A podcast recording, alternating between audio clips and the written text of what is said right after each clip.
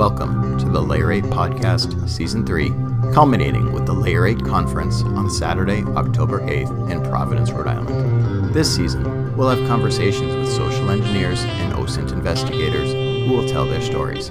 We hope you enjoy them. Welcome to another episode of the Layer 8 podcast. We have another great guest for you today. We have Chris Cleveland. Welcome, Chris. Patrick, thank you for having me. For the benefit of our listeners, could you let them know a little bit about who you are?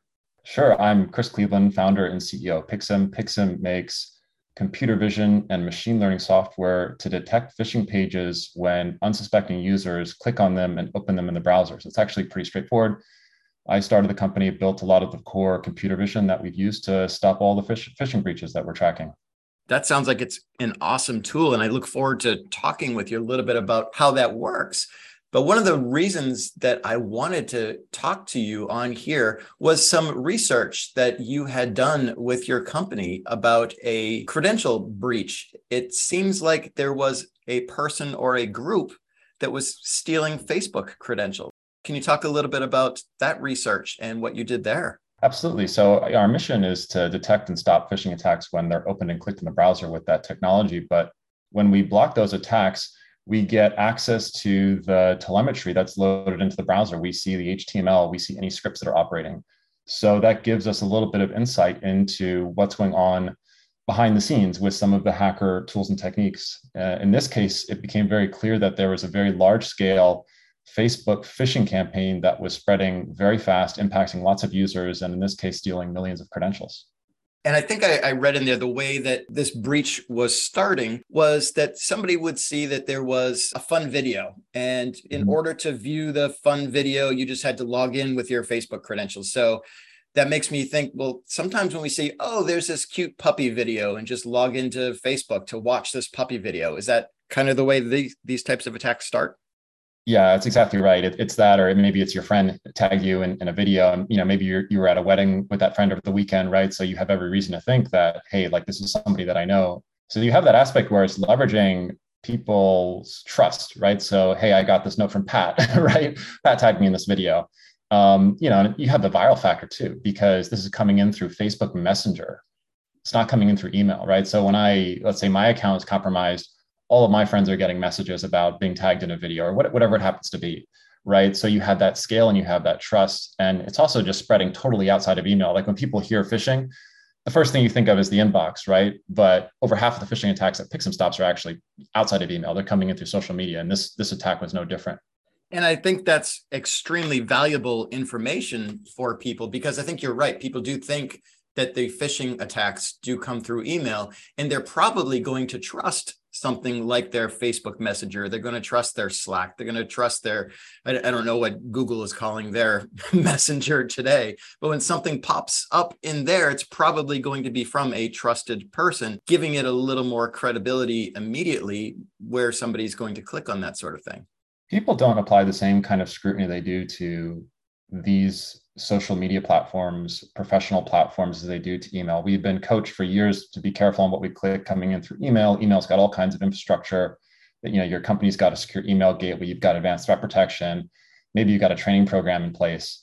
But when it comes to information that's coming in from Slack or LinkedIn or Facebook, there's really no playbook for that for a lot of organizations and for a lot of users. And I don't know about you, but most of the communications that I'm doing with my colleagues is not through email. You know, I get like a slap on the wrist when I send out emails these days, right? I'm checking Slack first thing when I wake up in the morning. I'm doing a lot of communications on WhatsApp. I mean, with Facebook, even though it is, it, it's obviously more personal than professional, but a lot of folks are, you know, you have access. If you if you pop somebody's Facebook account, you also have access to probably a lot of their colleagues and a lot of that natural trust. So it's definitely a growing problem. And if we can get into this attack a little bit, I, I, think some of the listeners probably like the technical details of it. Some of the things that I was seeing in your blog write up, if anybody wants to read it for themselves, they can go to the pixmsecurity.com blog, which PIXM Security is P-I-X-M security.com. One of the things I was seeing in there is that you noted that they weren't using typical phishing URLs where it is a URL that they might just create themselves. They were using actual trusted URLs trusted by Facebook. Can you talk a little bit more about how they did that? So these phishing attacks were hosted on a large number of different domains, but what they all had in common was that they were legitimate websites of some sort. Often they were web hosting services. So these are websites, maybe it's like a web builder. You know, in the free version of that web builder, you have a root domain that is trusted, you know, so like myfamous.co, for example, you know, weebly.com. There's lots of websites like this that tens of thousands of people are using to host their websites. So if you're using reputation tools, for instance, domain reputation tools, but you're using a legitimate domain to host a phishing attack, it makes it very, very difficult to detect that. You know, and there's a number of just techniques that were very clever that the adversary used here. Like you're also getting cases where, you know, if you click on one of these links and inspect them, uh, the first thing you see is what looks like a legitimate shopping cart page, for example. Then, you know, after a period of time, a few seconds, the user gets redirected to the actual Facebook phishing attack. So there's a lot of clever techniques that they're using. But yeah, first and foremost, we saw that these are all hosted initially before being redirected. They're all coming from legitimate root domains. So I think that's interesting that these attackers were using trust in multiple layers, where mm-hmm. Facebook itself is a trusted environment. They're using Facebook Messenger, which is going to be a more trusted environment than email. And they're also using some of these trusted URLs because I think you noted in there that it's not even something that Facebook themselves could block like they do in other similar types of campaigns because they would be blocking other legitimate traffic as well. That's right. And the sheer number of these domains was just really, really large. so uh, when you block one, it's a little bit like whack a mole, right? They keep on coming up. And this also seemed to be a situation where the attackers were having some OPSEC issues. It sounds like you do a lot of research in this type of area, and this one probably stood out a little bit due to their bad OPSEC. Can you talk a little bit about some of the things that might have surprised you while you were doing this research and some of the things that you were able to see that the attackers were doing that normally attackers probably hide their tracks a little bit better? Well, in this case, we observed that a lot of these phishing attacks had almost like a copy and paste job done with their HTML. So it's very clear, like, hey, there's clearly a pattern here. But we saw that they had open source tracking applications that they were using to monitor the success of their traffic.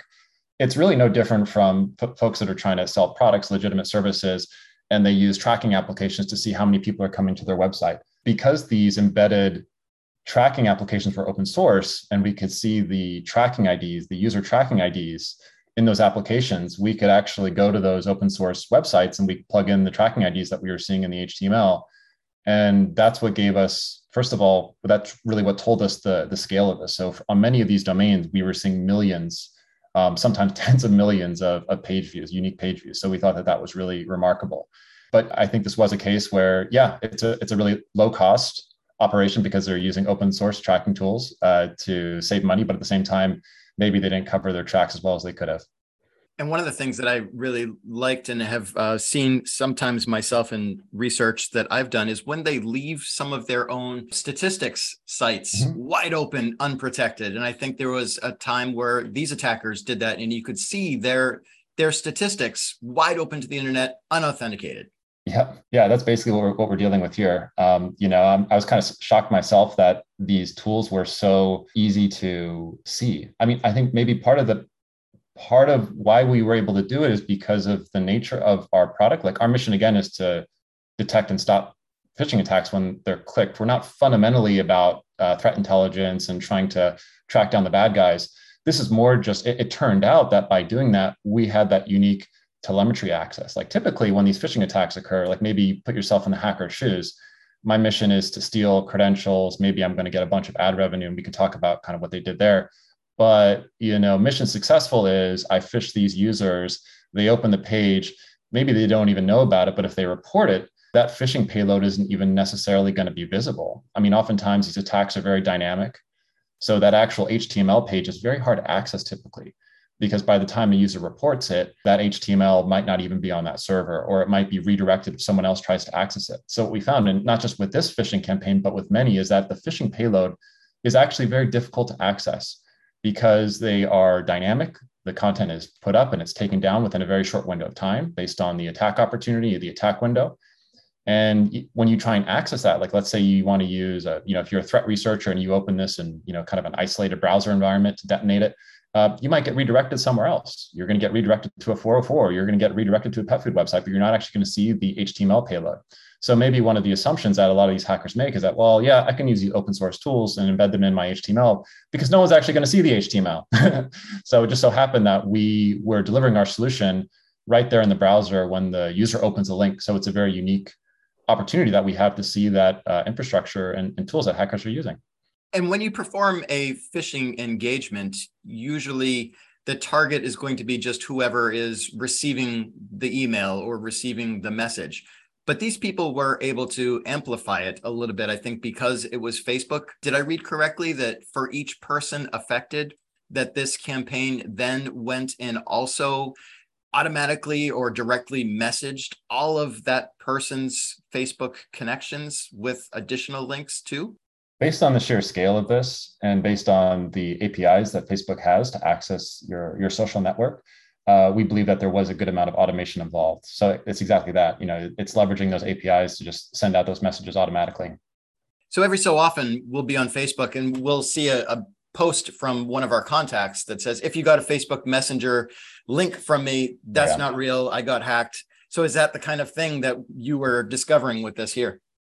Exactly, exactly. It's leveraging the trust of those social networks and the scale of those social networks. And I think in the, the blog post, you also had some some numbers where the numbers just seem huge. Where yeah.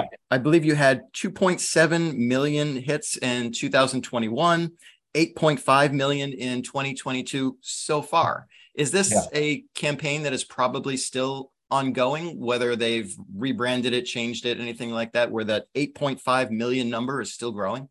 Yeah, for sure. Yeah, th- those numbers are, are lower bounds because we're we're taking a sample of domains that we find. We're looking at the tracking applications and we're counting the number of unique sessions and users. That's just a sample, and it's just what we found. Those Facebook phishing attacks that are getting clicked on, those haven't slowed down. So those have continued to turn up. Uh, we're seeing new domains, you know, new tracking IDs. So it's I think the most recent one we saw was last week. So that activity definitely hasn't slowed down, and every bit of evidence shows that this is very much ongoing. One of the things that I like to do when I interact with malicious actors, whether that's on the phone or anywhere else, is I try to find out like how does this work financially? I've had sometimes when people call me on the phone I, with whatever scam that they're running and i try to find out like how much money are you making from this? I think you had a little bit of information in the blog post as well about yeah. the, the, the money and the how much that they're getting. Can you talk a little bit about that as well yeah, I mean, there's definitely a bit of a braggadocio culture sometimes among the bad actors, and if they feel that they're sufficiently anonymous, you know, they'll brag about some of their exploits. So, you know, we were hearing, you know, numbers about, hey, every redirect uh, for an American user to an adver- a legitimate advertising website, you know, we're netting, was it like $15 for every 1,000 users, almost like 15 cents a user uh, per, per impression. Now that sounds pretty high. Maybe part of that's braggadocio, but if you combine that just with the sheer number of sessions that we're seeing from these tracking IDs, that's really, really huge. And I should also just comment right on the financial side of this. There's the credential side of things, which of course is, yeah, you know, you get your credentials compromised, attack continues to spread virally. Uh, you can compromise other people in that person's social networks. That's bad. You can sell those credentials on the dark web and stuff like that.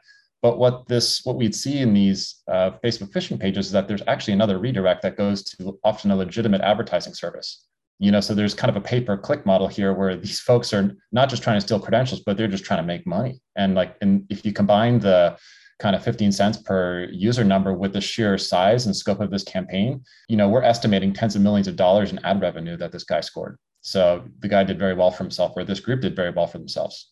Yeah, I was doing some of that math last night. And when I eventually broke it down to that 15 cents per impression, that just sounds huge. Yep. A whole lot of money. I, I would love to get 15 cents per impression for any of the work that that I do here. And I, that, I that, that's from the that's from the attackers bragging, right? So you know how, how how accurate is that, right? We could we could sort of talk to some marketing people we know. You know, we can we can sort of see how that really checks out, right? But that's certainly what they were what they were saying for American folks that were were being redirected to these legitimate ad services and I think even a tenth of that, one and a half cents would be probably an incredible rate as well. Because I saw some of the, the math that you did in the blog post based on that. And if this person is giving you accurate numbers, uh, it was close to $60 million that this person had made from the campaign, which is incredible. And you can certainly then see why this would be so valuable to them. I think the other thing that was interesting is attribution. You went a little bit into the attribution, and I know uh, that you had something in there where uh, you did get more information specific about the person, uh, which I think you referred to law enforcement. But can you talk a little bit about some of the information that's public in the blog post about the attribution that you did? Well, this just came from looking at the code base on the servers and just seeing comments about you know this being attributed to bendercrack.com um, and when we dug around what that domain was who that person was it started to point towards an actor operating out of colombia so it seemed that a lot of the fingerprints were really in the comments on the on the server that was hosting these phishing attacks and you eventually referred somebody to law enforcement for this have you ever gotten any kind of follow-up as to whether law enforcement did anything with this We've just been in contact with various authorities, Interpol, FBI, on this matter, uh, particularly the FBI. This is, of course, an international challenge, of course, because the group seems to be based out of Colombia. But we we have been in contact with various authorities about it. And you touched on this a little bit already that these attackers uh, or person were trying to gather Facebook credentials when we saw partly for the purpose of ad impressions Mm-hmm. Um, and you mentioned how they were also gathering credentials because one of the things that I've often thought about is why go after somebody's Facebook credentials? And I can see it in here with the ad redirection. Uh, can you talk a little bit more about why somebody should care about their Facebook credentials and what kind of value there is? Because there's lots of times when I talk to people about some of these attacks, they're like, oh, nobody cares about me. I don't have anything of value. It's just my Facebook page. If somebody wants my Facebook credentials and go in and they they post as me and say things, I'm not really harmed. I'm not losing anything. That's different than my banking credentials. I don't want to lose money out of my bank account. So why do I care about my Facebook credentials being lost to a phishing campaign? Well, we've talked about accessing your your social network and what that means and for the bad guys they make out as bandits because they're able to spread this thing extremely successfully as an individual you have your reputation you know you're getting embarrassed because all your friends are getting your messages that, that you didn't actually send them folks really rely on the convenience of being able to sign into so many different services with single sign-on products you know so facebook and microsoft are probably the two biggest ones but i use you know 20 different services where i'm signing on with facebook right? Everything from designer apps dating apps. I mean like facebook is plugged into so facebook credentials are plugged into so many different things. There's whatsapp of course as well. You know, even on the uh, ransomware or malware side, you know, if you want to deliver a malicious payload to somebody uh, that you trust, um, or if a hacker wants to do that through using someone that they trust, it's very, very easy. It's it's really no different from email, right? Like when somebody accesses somebody's communications through whatever channel, they start to learn a lot about me and my relationships. They know my communication patterns. They know they know who I'm communicating with on a daily, weekly basis. So Facebook and WhatsApp, the amount of comms that are being done there compared to email is increasing all the time. So, you know, let's say that I'm talking to somebody on WhatsApp or a colleague, I'm often sharing attachments there. So, if there's some kind of expectation that I share attachments on WhatsApp or Messenger or one of these services, it's very easy to deliver that payload. And there's also just the intel gathering component of things. I mean, a lot of these a lot of this information is useful to somebody. Um, I mean, it might be somebody looking at an organization from the outside. It might be looking at the people that work at that organization, their contacts, their colleagues. What are they talking about? Um, you know, they're learning about my lifestyle. They're learning about context, right? So if you want to craft a more targeted attack, that intel gathering is very, very helpful. So there's a number of different reasons. I definitely would emphasize the single sign-on and the convenience of Facebook credentials for many, many different services. It's not just Facebook that we're talking about. It's a lot of different products and services. Absolutely. And it, that, that was the thing that, as you were talking right there, started setting off alarms in my head because I've had that same thought before when you go to log into some site and it you know gives you the option for a username or a password and says or log in with your facebook credentials or your google credentials. And if somebody has those then they can start logging into all these other things that you might not even think of when you lose those credentials yeah, that's right. I mean, these social networks are, you know, the next wave, like Web 3.0, there's going to be a whole economies. There's going to be cryptocurrencies. There's going to be different ways of exchange. There's going to be currencies that are attached to them, right? So, you know, one generation sees this as kind of your your silly late night college images and videos. The next generation, it's actually where you're going to see a lot more commerce and economic activity. So you mentioned in this blog article that you saw this attack as part of your work with PIXM. What other types of things does PIXM do to protect people from these types of attacks?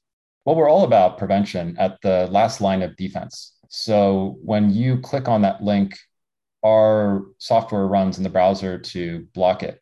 And the nice thing about being in the browser, instead of, say, the email gateway, which traditionally how this problem has been solved, or maybe with training, is that all clicks lead to the browser, at least when we're talking about credential phishing.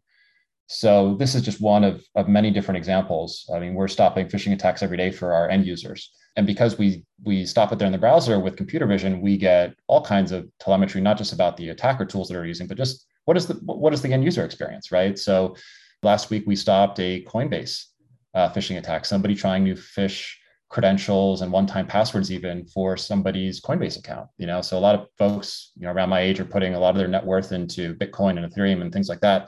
Um, they're doing it through these through these exchanges, and you know, a lot of these don't have the same kind of controls and of course regulations as traditional uh, banks do and authentication procedures. So it's very difficult to recover when somebody accesses that account and then transfers all of your coin somewhere else. But you know even the stuff that's coming in through email and getting missed by the email gateway we see spear phishing attacks that are targeting pharmaceutical companies aerospace companies. We stopped a power grid phishing attack on september 11th last year um, because we actually see this browser-based telemetry we can see those spear phishing indicators so like you know, this is being targeted to Patrick at powergridcompany.com, right? We'll see that information. We're like, oh, wait, these users are working at these infrastructure companies and being targeted. So we're protecting people from phishing attacks that are coming through the typical email stack and just penetrating everything. And we're also seeing all of these new phishing attacks coming in through LinkedIn, coming in through WhatsApp, coming in through Facebook that are getting clicked, opening credential pages in the browser. And our computer vision is just finding these web pages that look like Coinbase, Facebook, what have you, but they're coming from somewhere else. There's a lot of data like that. We could have a whole conversation about it. I'd love to show you some of that data at some point. That would be great. When you have these uh, anti-phishing solutions, are these like business solutions, or can individual people also get your anti-phishing solution for themselves? It's users and organizations. So, you know, our website, pixmsecurity.com, has a free plugin. You can install it in Chrome. Firefox, any major browser. We just recently launched our first mobile product that you can install on iOS. We also have easy to deploy solutions for enterprises. So if you're responsible for your organization's data, for its security, you can push this out to as many devices as you want. And you can see in one place, we have a SaaS product where you can actually see all of the phishing attacks that are getting clicked by your users. I mean, the good news is when they're getting clicked, they're getting blocked and stopped right? It's not like, oh, you need to remediate the situation. It's telling you about, about the users that are at risk. But we're, we make this very easy for organizations and, and administrators at, at, at enterprises to push this out and protect their users from phishing attacks as well. I think that's a great point to add because in the phishing education industry, lots of times we hear that the users are the problem, users are going to click on anything. And then we try to push back on that a little bit that as the IT department, as the defense people, we need to have security in layers. We need to let people do their job and we need to try to help them to protect themselves. And, and you just mentioned how even after they click, the defense is still there, that they are still being protected even after the click. Yeah, no, that's exactly right. We're there at the la- last line of defense, removing human error to the extent possible. I mean, it's like when you learn to drive and you get a driver's license, you have to drive for 50 hours, you take a class, you uh, take a test, you have to pass a written test, you take, you know, all, all this kind of stuff, right? And that's all, that, of course, that's great. Seatbelts are also a good idea, right? But there's still X number of crashes a year. When you have, you know, automatic uh, steering and you have kind of lane correction, and you have alerts when you're when you're driving the wrong lane, stuff like that is extremely impactful, right? And of course, eventually we're going to have fully fully autonomous cars, right? Is that going to be two years away, five years away, ten years away? People debate that kind of thing the browser is kind of like the car of the 21st century, right? It's the way people not just browse the internet, but it's also, you know, so many of the communication services that we use. So much of our business is done through the browser, right? So we're really seeing this as a similar kind of functionality, right? We're just doing so much important, uh, you know, data transactions online, whether they're financial, whether they're communications or anything else. So you can think of us as that last line of defense when you're veering into the wrong lane, you're clicking on something that you shouldn't. We're protecting people right there at that moment of maximum vulnerability. When I do phishing engagements as part of my job, one of the things that I really like to do is to go and find or purchase a lookalike domain. So, mm-hmm. for example, it's probably not available. Like I might go get uh, facebook.com, which has one O and one zero. Is that something that your product can also detect and stop? Oh yeah, no problem. I mean, anything that looks or resembles Facebook will be able to pick up and detect. Ultimately, this is an alignment issue, right? So a lot of users are not looking at the domain when they open a URL, particularly on mobile, right? The, the form factor is so different. Um, you know, you're only going to see maybe the first several characters, right? And if you've got the same, if you see like face B, you know, you're like, oh, that's fine, that's Facebook, right? If the actual impression, if the actual page, the pixels, the actual image that the end user is seeing looks similar to Facebook, but it's not on an authorized domain. And that's true for PayPal, Coinbase, Microsoft, you name it, will protect any of those brands.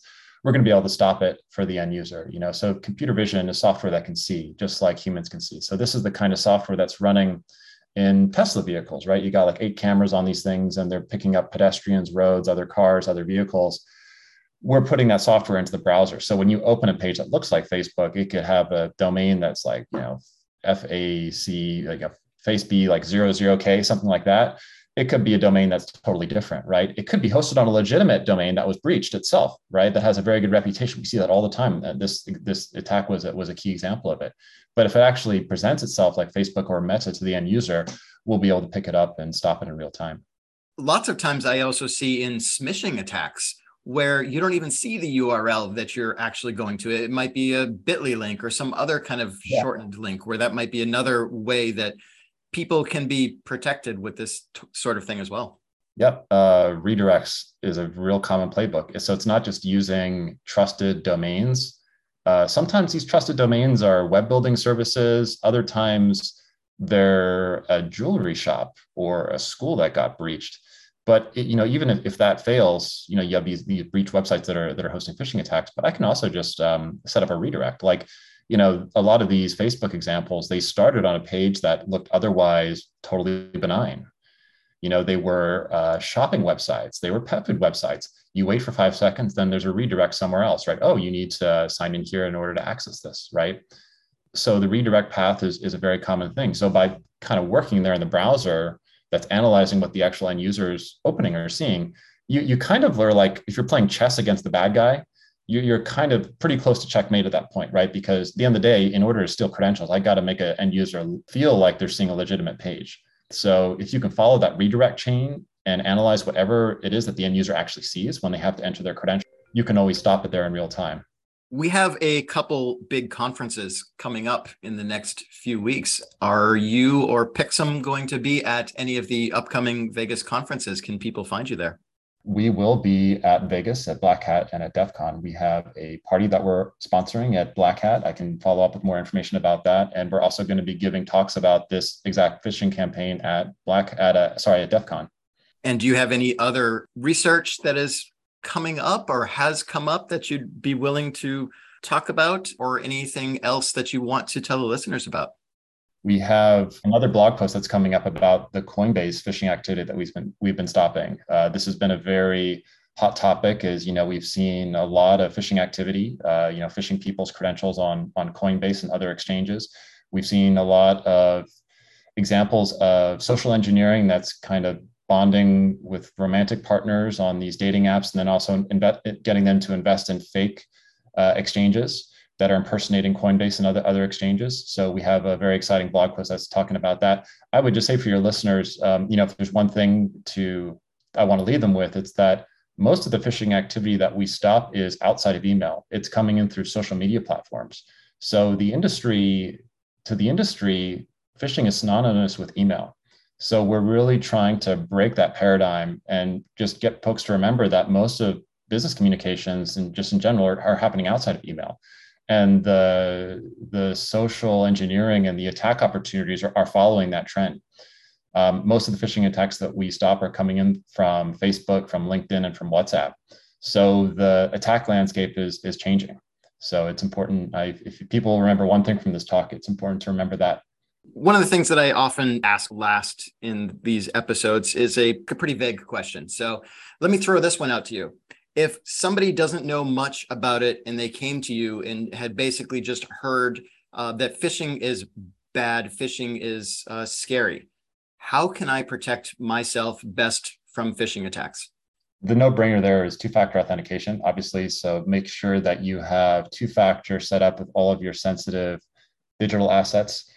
It's important also just to know that the adversaries are always adapting and sometimes they're very well resourced. So I would say always be looking to invest in the next generation of tools, leveraging AI, machine learning, computer vision to protect yourself so that we're all one step ahead of the adversaries.